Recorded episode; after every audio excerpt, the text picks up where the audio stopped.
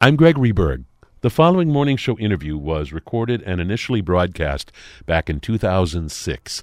It's an examination of some of the leading voices on public radio at the time.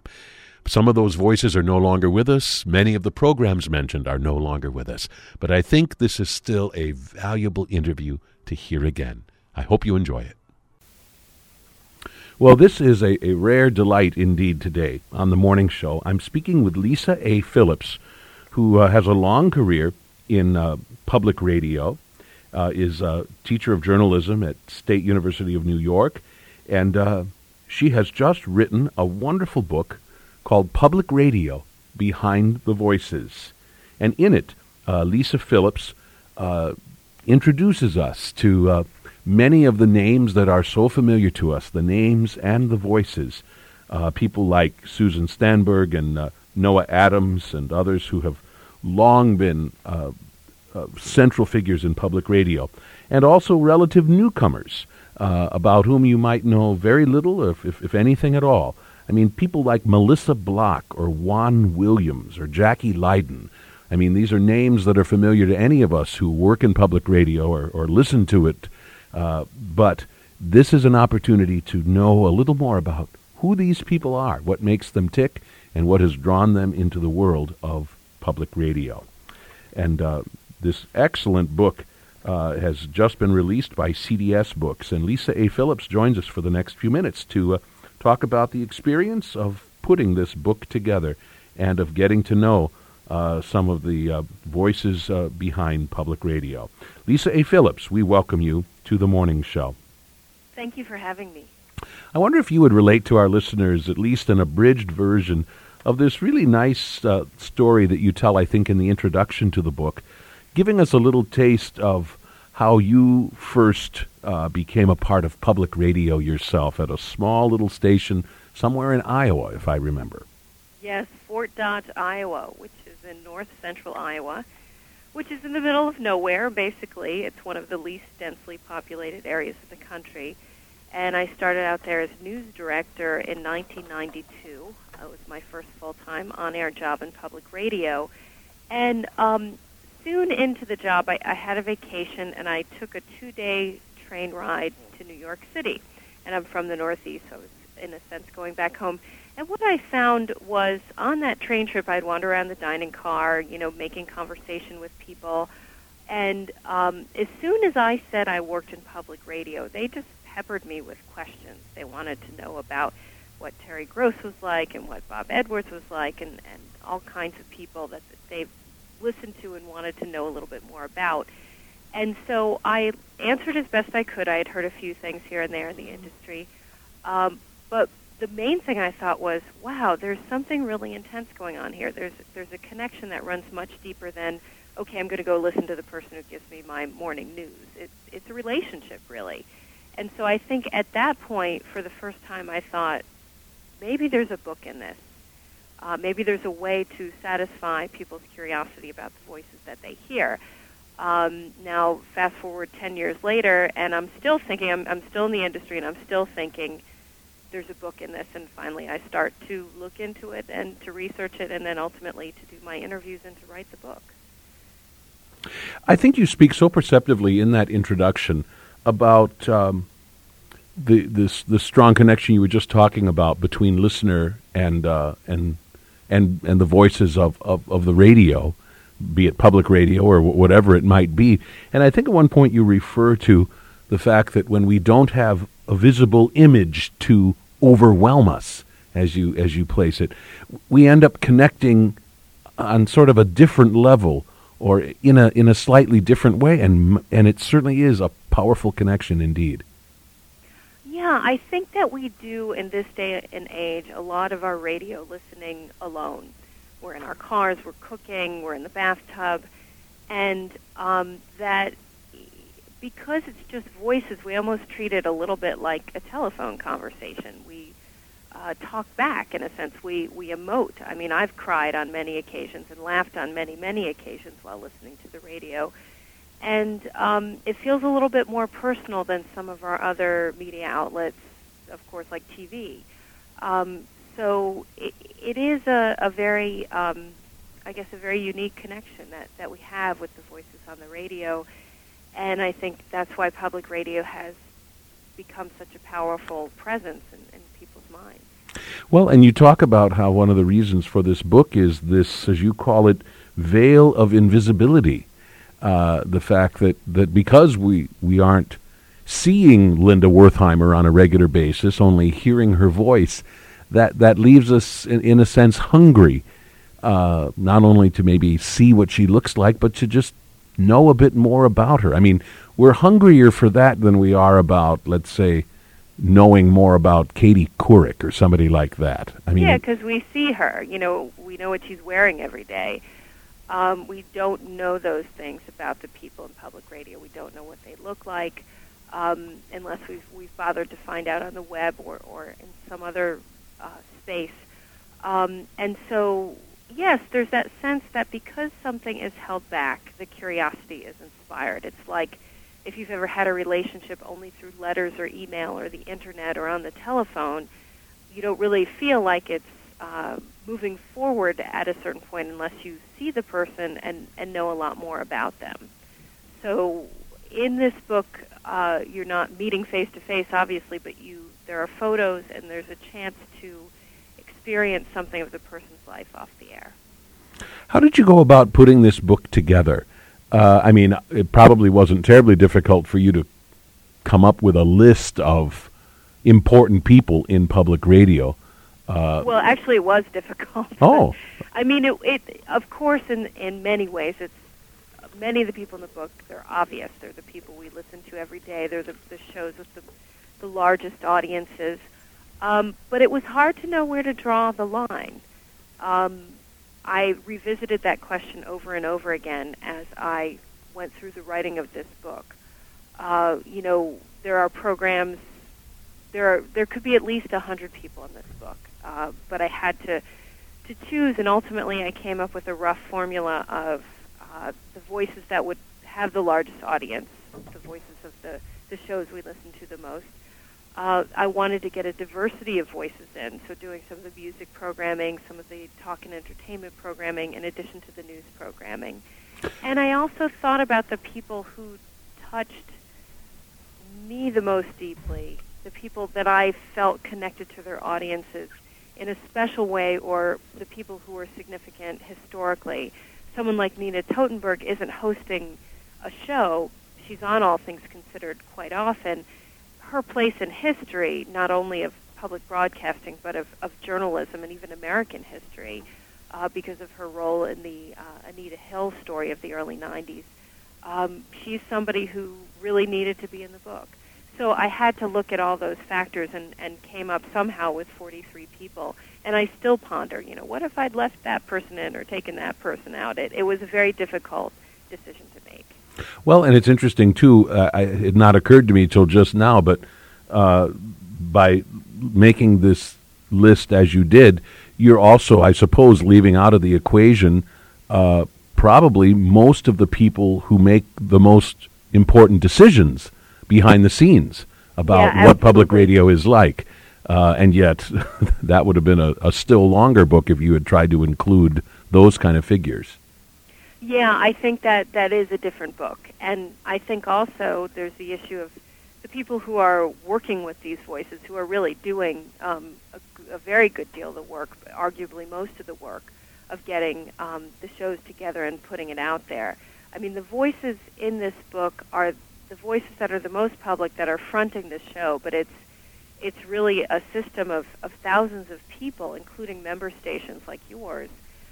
That system is what makes those shows happen, and that's the system that makes the magic of those shows. We're speaking with Lisa Phillips about her book, Public Radio, Behind the Voices, Profiles of Public Radio's Most Treasured Personalities.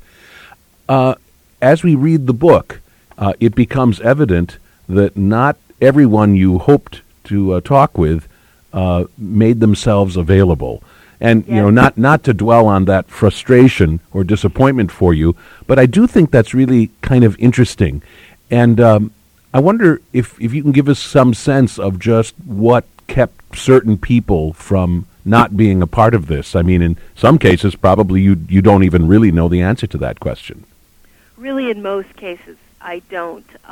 There were six people I discuss in this book declined to be interviewed with me.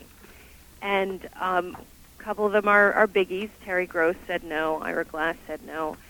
And I did not get very detailed explanations as to why. In almost all cases, there was one case, Tavis Smiley, who hosts the Tavis Smiley show on PRI. He was simply booked for months and months and months, well past my deadline, so I just couldn't fit him in. The other cases, I didn't really get a full explanation. And what I've come to feel is that it's a very big leap of faith to trust someone with your personal story, to trust a journalist or a writer with your personal story. And I'm feeling very fortunate that 37 out of the 43 did. As for the ones who said no, I can only think that there's something about this particular project that may not have felt comfortable to them. And that's okay. I can respect that, however disappointing it may be. That said, I did my research, my homework, attended public appearances, did the best I could to present a sense of the people who did not want to be interviewed. And a couple of critics have pointed out those chapters and said, for all the disappointment of not being interviewed, these chapters work really well. So I feel fortunate for that. However, of course, I would have rather actually talked to them, no question about it. I remember you expressing your disappointment, especially when it comes to Terry Gross, because that is someone you have so deeply admired for so many, many years, as have I. I pursued the possibility of getting an interview with her as her book came out, and apparently she did relatively few interviews. And I remember hearing some years ago during a Public Radio Interconnect that she hates to be interviewed. And it's kind of ironic because, here she is making her living interviewing.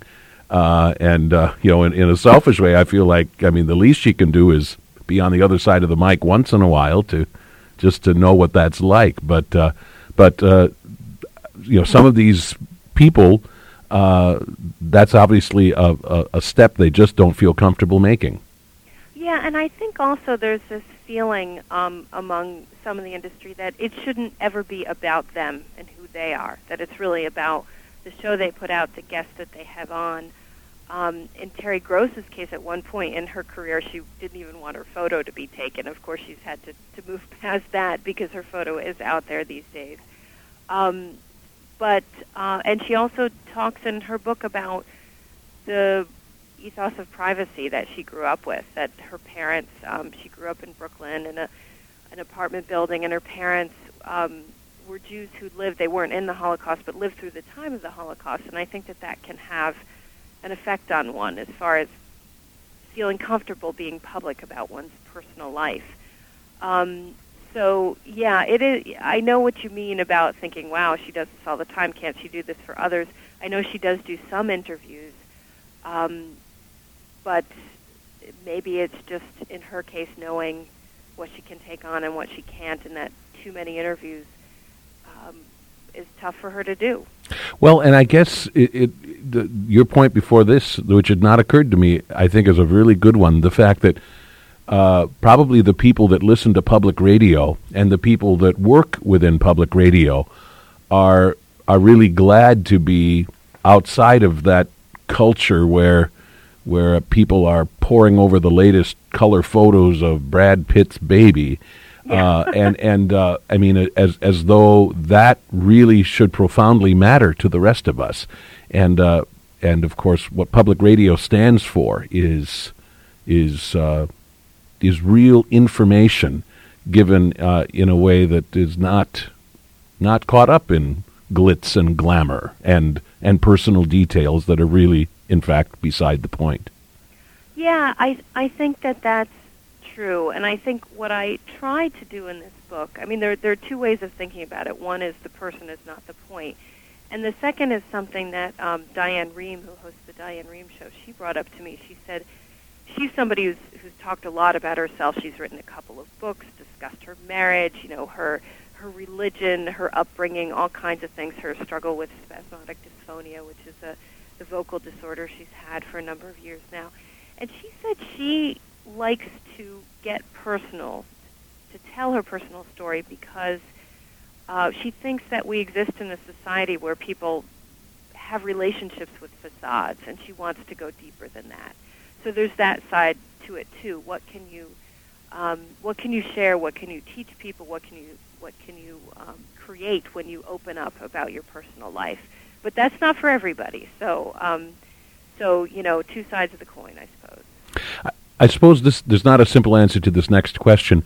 I'm kind of wondering how big any of these people are in terms of being celebrities, and what one has to do, how many doors you have to knock on in order to secure an interview with someone like a Nina Totenberg, for instance. I mean, can you give us some sense of that?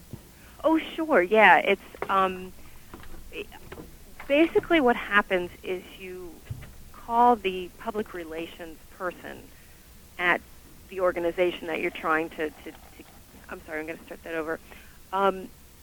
For the people who are with National Public Radio in Washington, I basically called NPR. They have a public relations staff there, and I talked to someone on that staff and said, I'm doing this book. Here are the people I'd like to talk to. And once I was sort of vetted, you know, that the people knew there was a book, it was definitely going to be published with a contract and all that, that was really all I needed to get in the door. However, the individual people had say over whether they wanted to talk to me or not. And so it went at the various other organizations like American Public Media, Public Radio International, and the different member stations that produce shows. So it's really just a matter of making that inquiry with a publicist and then going on from there. And then you get your yeses, and then, you know, sometimes you get your no's. So it was tough in that, in certain cases, it took a while to get a final answer, whether that final answer was yes or no. But it wasn't that I was actually trying to get someone like Nina Totenberg to call me back. It was that I was trying to get the public relations person to, you know, ascertain whether and who would be able to talk to me. Well, and I suppose it says a lot about the rising profile of NPR and public radio in general, that it probably is a little trickier matter now than it probably was 20 years ago, 25 years ago, when probably the phone was not ringing off the hook on the desks of most public relations people that at a place like NPR. Yeah, and who knows how many of public relations people they had at the time, one maybe or two. I mean, now there's a staff, I couldn't give you an exact count, but I think there were at least six people there when I was doing my interviews. We're going to talk about a couple of specific people, but I wonder, one more general question. Going into a project like this, is it at all worrisome, was it worrisome to you that you might end up seeing someone you really admired up close and personal, and maybe not liking them, and then finding yourself in a position of having to write about them honestly? Were you worried about that?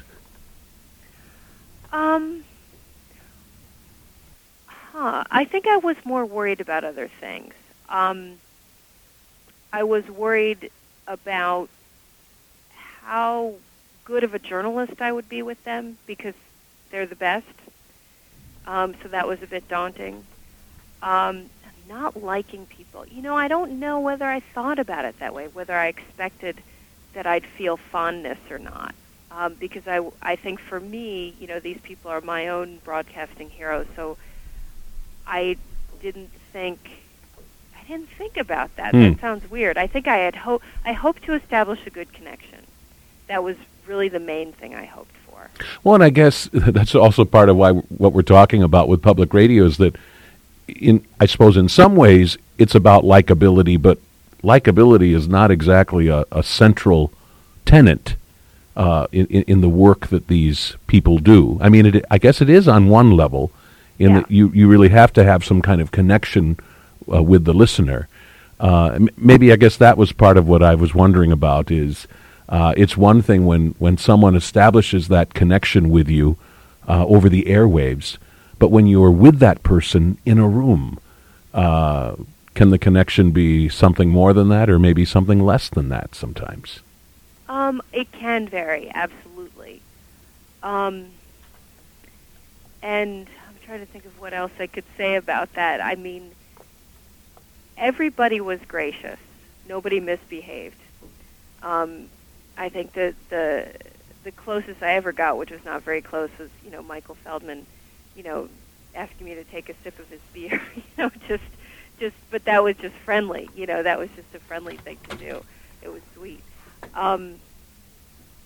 Yeah, you know, that you're asking an excellent question. I'm not sure I'm giving an excellent answer. No, I think you're doing just fine. I mean, I guess it's one of those areas of gray. As you were writing this book, you were writing about journalists, and in some ways primarily about the work that they do. And yet, obviously, this was a book about more than that, also about these journalists as human beings. Yeah, that is what it was about. And I think what I was seeking, you know, my main concern going into those interviews was to get a sense of that person's story, that person's narrative. And I think that's what I worried about more than anything else, because, you know, you can list biographical details for anybody. They all have them on their website and so forth. But to really give a sense of that person's path in life, you know, what makes that person tick, that is a different matter. And that was my main concern. And then everything else was just gravy. You know, if I felt a good connection with that person, that was great. If it wasn't a great connection, but I was still able to get a sense of their story, I walked away pretty happy. We're speaking with Lisa A. Phillips about her book, Public Radio, Behind the Voices. You open the book strongly with one of the great legends of public radio, Susan Stamberg. And one of the things that I really appreciate about this chapter is that I think you help those of us who are a little too young to have been listening to the earliest days of NPR.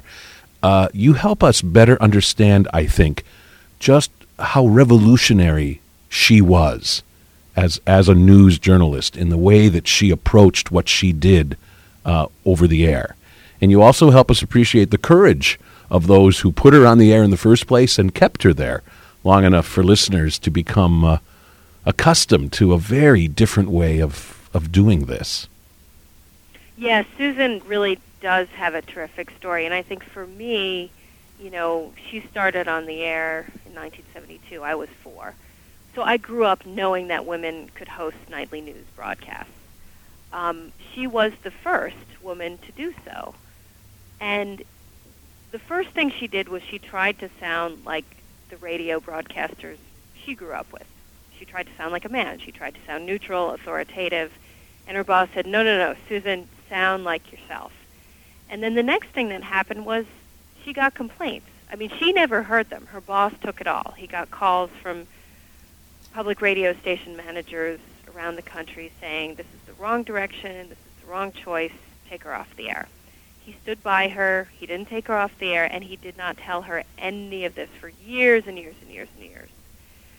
And so he let her become Susan Stamberg, you know, big personality, big laugh, excellent conversationalist, a very natural presence on the air. But unlike, not only in being a woman, unlike anyone around at the time, but also, you know, as a person, as a personality, unlike anyone around at the time. And what happened was that established a kind of spirit at NPR, that it was a network where you could sound like yourself. And many went on to do just that.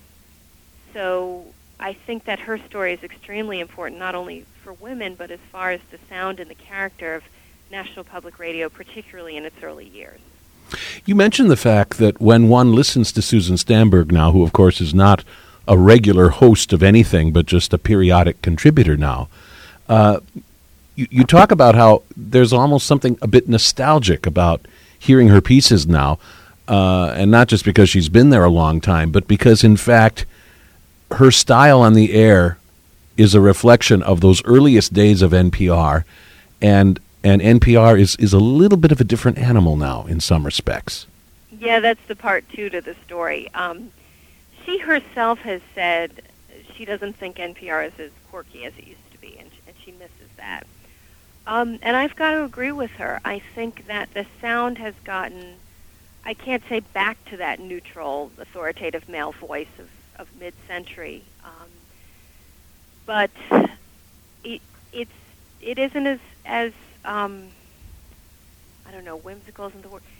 It's a little more, a little less experimental, certainly. More mainstream, absolutely. Many of NPR's newest hires are from the print world, which is great because they're talented journalists.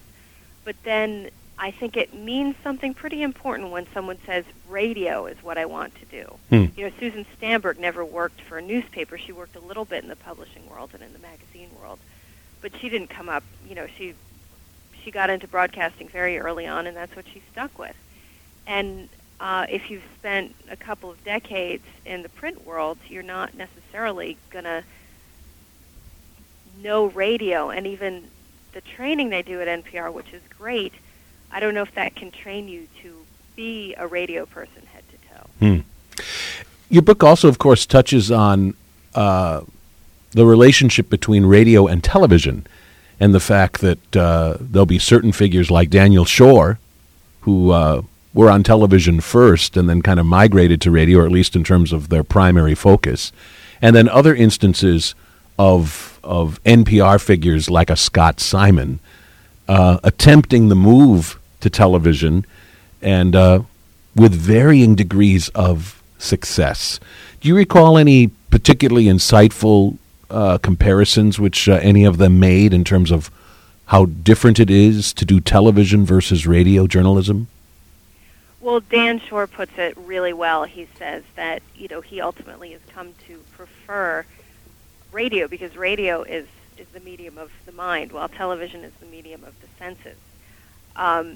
And, you know, as we all know, and Dan Schorr, I mean, he's all about the mind, and I think when he left television, there was a little bit of a feeling of, okay, what happened? Because, you know, he'd ended up leaving CBS in his career and then later leaving CNN, both over disputes over ethical concerns, where he kind of stood his ground and then felt that the networks weren't quite behind him. And then but then the result was that he was walking out of a restaurant in Washington, D.C., and somebody kind of caught up with him and said, "Hey, didn't you used to be Dan Schorr?" And so he said, "Well, when you're not on TV anymore, there's this question of whether you exist." But then, as we all know, he very much exists on National Public Radio, working through his commentaries to reach our minds, not our senses. Cokie Roberts said that she appreciates the way that radio doesn't provide any visual distractions in the way that television does. So I think that, and she's somebody who remains, who still does some work in television, and most of her career worked in both.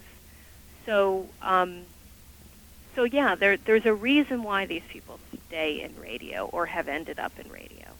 I'm reminded of an interview I got to do with Steve Inskeep on his first anniversary as host of Morning Edition. At one point, I asked him a question kind of about this. I don't remember now if I think I was asking about, you know, why do you choose to do your work in radio, a medium without pictures?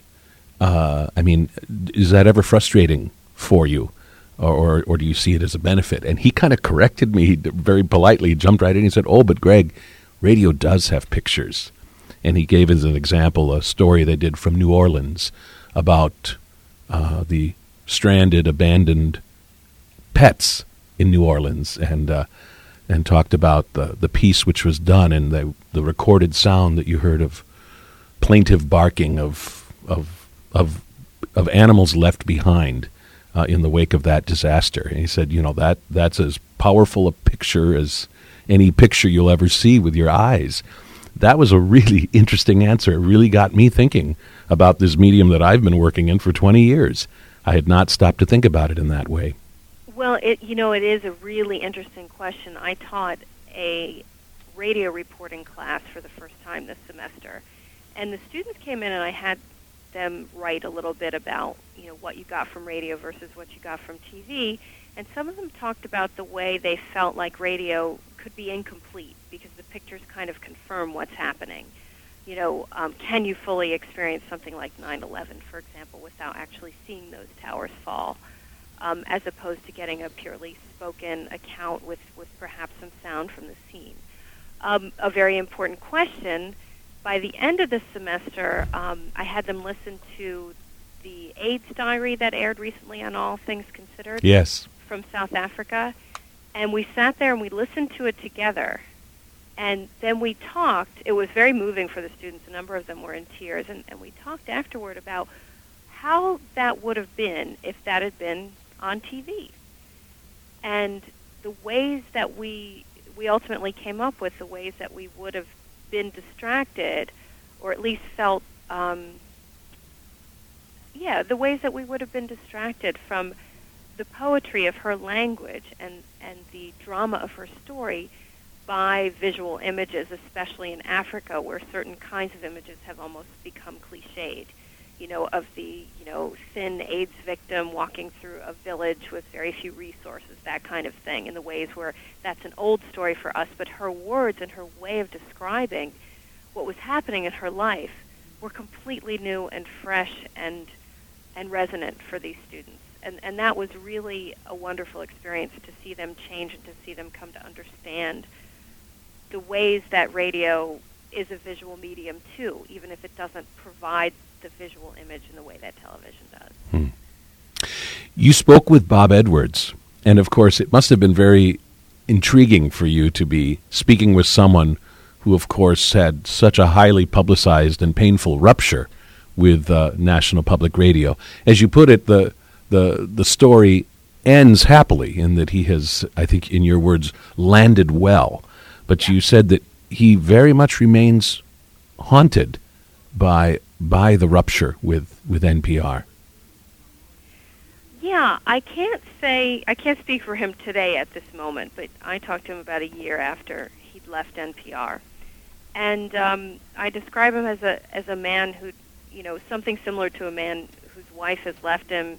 He's gone on, found a new love, but he's still haunted by, hey, wait, what happened there? I think what happened when he left Morning Edition, when he was asked to leave the host job, was very painful, I think, both for the network and for Bob. He's now with XM Satellite Radio doing the Bob Edwards Show. He also has a show called Bob Edwards Weekend, which is back on... do you want me to... There's a huge truck passing. Do you want me to... go ahead. Yeah. Okay. Should I start from the top of the question? Sure, that'll be fine. Mm-hmm. Yeah. Bob Edwards' story was really poignant. When I talked to him, it had been about a year since the news came down that he would no longer be the host of Morning Edition. He'd since been hired by XM Satellite Radio, where he does the Bob Edwards Show, which airs every weekday morning, and then he also does Bob Edwards Weekend, which airs on a number of public radio stations. So he is back on public radio in a program distributed by Public Radio International. And so what I found was a guy who was really excited about this new world of satellite broadcasting, but still very hurt about what had happened with National Public Radio. I compare him to a man, whose wife has left him, and he's gone on to find a new love, but he's still wondering, okay, well, why did she go? What happened exactly? And there was this really striking moment in the interview where I did what I do at the end of every interview, which is I said, is there anything else I should know? And he looked at me and he said, yeah, there are things you should know and there are things I should know too. Like, what was the deal? If you ever find out, let me know. Like, he was asking me, what happened at National Public Radio? Wow. Yeah, and it was really something, because that showed the depth of his confusion over what had happened a year later. And even that morning, he'd been emailing a former colleague saying, okay, a year's passed. Can you please tell me what happened? So it was kind of tough. I think, the people, many of the staff members at NPR now call it Bobgate, what happened with Bob Edwards, because it was one of those moments where it was a real turning point, I think, in the history of National Public Radio and in the life of a legendary broadcaster. Well, it certainly said something about what we talked about towards the top of the interview, the powerful connection which people feel for someone like a Bob Edwards and for someone like that seemingly to be summarily dismissed or discarded. It's interesting the shockwaves that emerged from that. Yeah, 30,000 listener emails. Yeah. That's a lot. That's a huge number. And apparently that what I hear from insiders is that was not anticipated. Right. That they thought this would pass in a couple of weeks. There we go. You spoke to right around 20 important figures from the news arm of public radio. I wonder, as you talked with them, what sense did you have of them being sort of cut from the same cloth? The perception is of some, and including even some of us that work within public radio, that there still is a certain slant. And I wonder, as you talked to these many journalists, I mean, do you have a feeling that very many of them voted for George Bush or believe abortion is murder, or oppose gay marriage, or any number of sort of hot button topics that we might choose. Are they a varied lot in that sort of respect? That's a good question. A couple of people have broached that with me before, and I will tell you this: I didn't talk to them about politics, their personal politics for the most part, and I'll tell you the reason for it. As a journalist, I don't think it matters. I don't think that should be part of the discussion because basically we should look at their reporting, what they do, and that's it. Do we feel it's biased one way or the other? That's a point of discussion, certainly. But a journalist's personal politics, I hate those polls they do, those little surveys they do about, like, okay, who in a newsroom votes Democrat and who votes Republican. Because if you're a good journalist working in a certain kind of mainstream journalism, which I would say National Public Radio, the New York Times, major newspapers, those all subscribe to, people should not be able to tell. Right. And my one of my biggest concerns is that there are some journalists who serve as I don't know if they describe themselves as pundits, but they sit on these round tables with other journalists. And some of those programs, in particular on Fox News, sit them around a table with some very conservative people. And so there's this impression that the NPR people are the token liberals. Even if they'll deny it and everybody else will deny it, it's like, well, if you're sitting there in a round table situation with known conservatives, what else do you think you're doing there?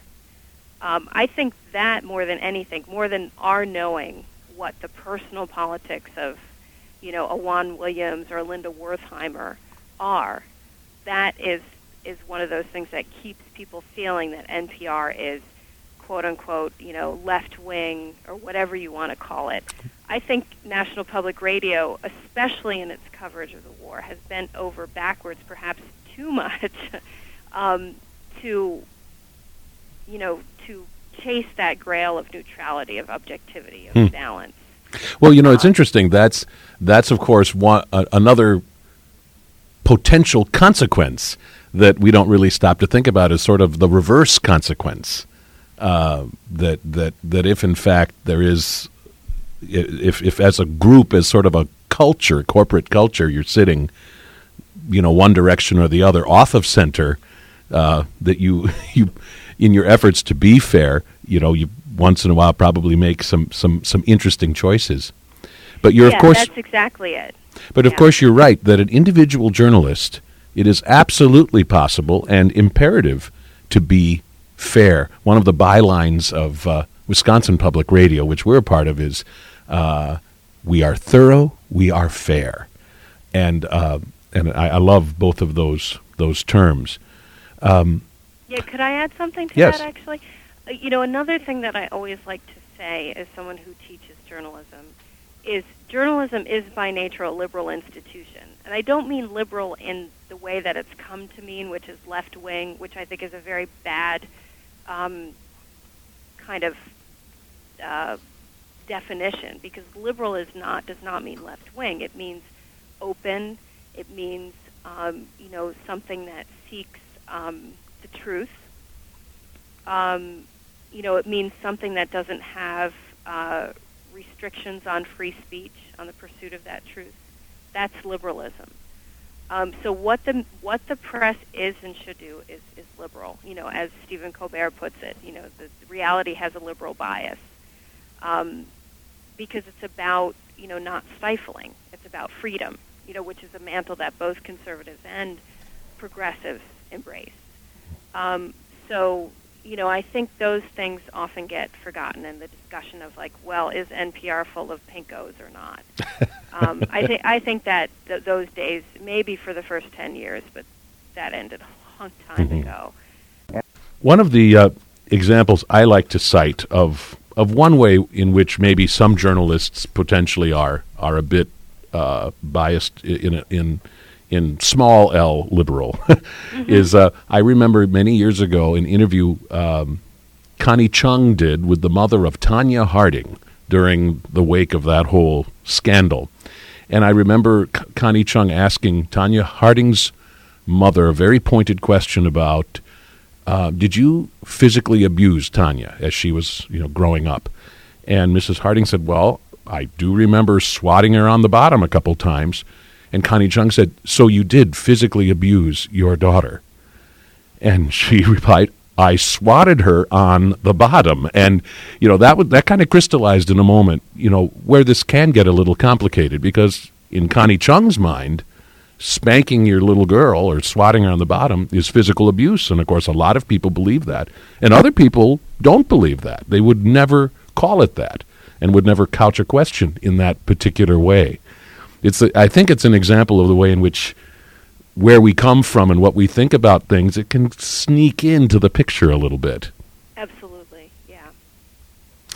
One question that I think comes up sometimes is public radio and NPR in particular in its news and information programming versus its entertainment programming. And we haven't even scratched the surface of all of these figures with whom you speak and examined for your book. But they are a wonderfully varied group, aren't they? Yeah, they really are. I really enjoyed those interviews a lot. They were a little more laid back, and that was a lot of fun. Mm-hmm. Yeah, do you want me to mention some of the people who are in that? Yeah, please do. I'm kind of, I guess for one thing, this is a part of public radio with which I am less familiar. And that's why I especially enjoyed this part of the book, because I felt like I was meeting a lot of people for the first time. Who were some of your favorites? Yeah, well, it was a lot of fun to talk to folks on the music end of things. We have Mary McPartlin, who's been doing her show Piano Jazz for I think more than 30 years now, and Fred Child. He's with NPR, but he's with their cultural programming, hosting Performance Today. Bill McLaughlin of St. Paul Sunday, of course, people on the entertainment side, Michael Feldman, who hosts What Do You Know? Kurt Anderson, who does this great show called Studio 360, that's gaining audience and gaining stations. This is a lot of fun. I mean, I think for me, I was initially attracted to public radio because of the cultural programming. And then I ended up on the news end, like so many of us, and but I think I still had a lot invested in getting those voices into the book. Michael Feldman, of course, is a product of Wisconsin Public Radio, and yes. So it's especially interesting and to read what you have to say about him, and in particular, kind of the interesting relationship which he has had over the years with other programs and other people like Garrison Keillor and A Prairie Home Companion. Michael Feldman has been sort of an interesting, somewhat maybe acidic alternative to that. Yeah. He does this thing. I think it's a good deal for show, but there's also, like everything we do for show, there's also something deeper than that. He likes to set up a sense of rivalry and play with this idea that he's the other public radio show from the Midwest. And, of course, I'm referring to the rivalry he has with Garrison Keillor, host of A Prairie Home Companion. The two are sometimes confused. You know, one could argue that Michael lives in Garrison's shadow.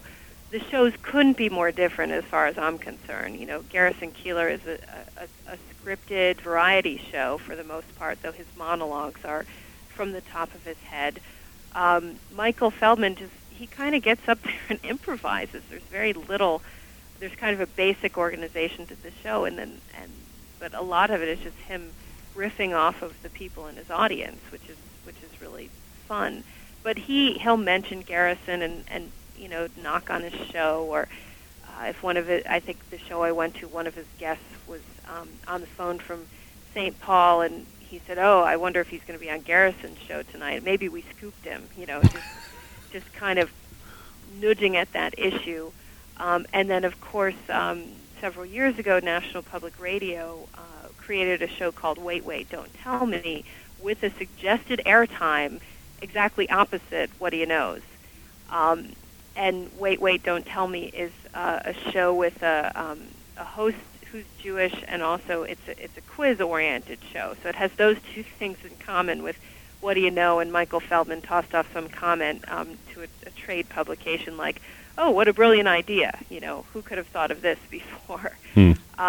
So, you know, so he likes to elbow those things in the public radio world and point to the rivalries and you know, try and distinguish himself, but part of what distinguishes him is his sense of, you know, creating himself as like a fun host with like a slight edge of being neurotic, and part of being neurotic is being very aware of who's trying to tear him down or compete with him. Right. Well, and a little sunnier face of that same thing. I've always enjoyed the running gag on Car Talk when Tom or Ray Maliazzi will, you know, have one of their sign-off lines about, you know, and though it keeps Nina Totenberg up for sleepless nights to admit it, this is NPR. But I mean, this awareness that public radio is more than What Do You Know? It's more than Car Talk. It's this whole universe, and sometimes they make kind of interesting bedfellows with one another. Oh, yeah. I mean, people are constantly calling this book the NPR book, and that couldn't be further from the truth. There's a lot of people from NPR in it, but it's public radio. It's a system-wide thing, and a lot of people don't understand that NPR is not, you know, it's gotten this whole thing where it's become like Scotch tape. There are kinds of clear tape that are not Scotch tape, just like there are public radio shows that have nothing to do with National Public Radio. As you explored these various personalities, tell us about maybe one or two who were strikingly surprising to you. I mean, in person, if there was anybody who was surprisingly different from their persona over the air, or by and large, did you feel like to meet these people in person was to meet the person that you encounter over the air? You know, that word comes up on occasion of surprise, and I think, you know, in many cases I didn't have expectations. I was simply curious, especially the people who hadn't been written about a whole lot. I think there are certain things that surprise me. Does your station air St. Paul Sunday? No, but no, okay. But we used to years ago with Bill McLaughlin. You mean? Yeah, he's... I don't want to go into it too much if your listeners aren't going to be familiar with him, but what surprised me about him, I mean, I'd read a little bit about his personal story. I knew that he was a very engaged, active person. He composes, he conducts, he does this show. He actually has another radio show distributed by the Fine Arts Network going on now as well. And you think of these people as like, okay, if they can give you 20 minutes, you're happy. But in fact, he's a very kind of fluid, open person in that, you know, I went to see him in his apartment in New York, And he just kind of opened up his whole afternoon to me, and we talked there for a couple of hours, and then we took a walk through the park, and he told me, you know, I do this every day. I go play Frisbee and watch the boats, and the openness of that afternoon, the sense that we were really together to get to know one another so that I could write this chapter, but it went deeper than just, you know, an interview. He let me hang out with him. And that was surprising, because I always think of these people as kind of nickel and diming their time so that they can accomplish everything that we know they accomplish. But in fact, they can kick back and hang out, and didn't happen a lot, but it happened a couple of times, and it was a lot of fun. How delicious for you. It was great. I'm actually really happy to finish with Bill McLaughlin in that he's someone whose work I tremendously admire.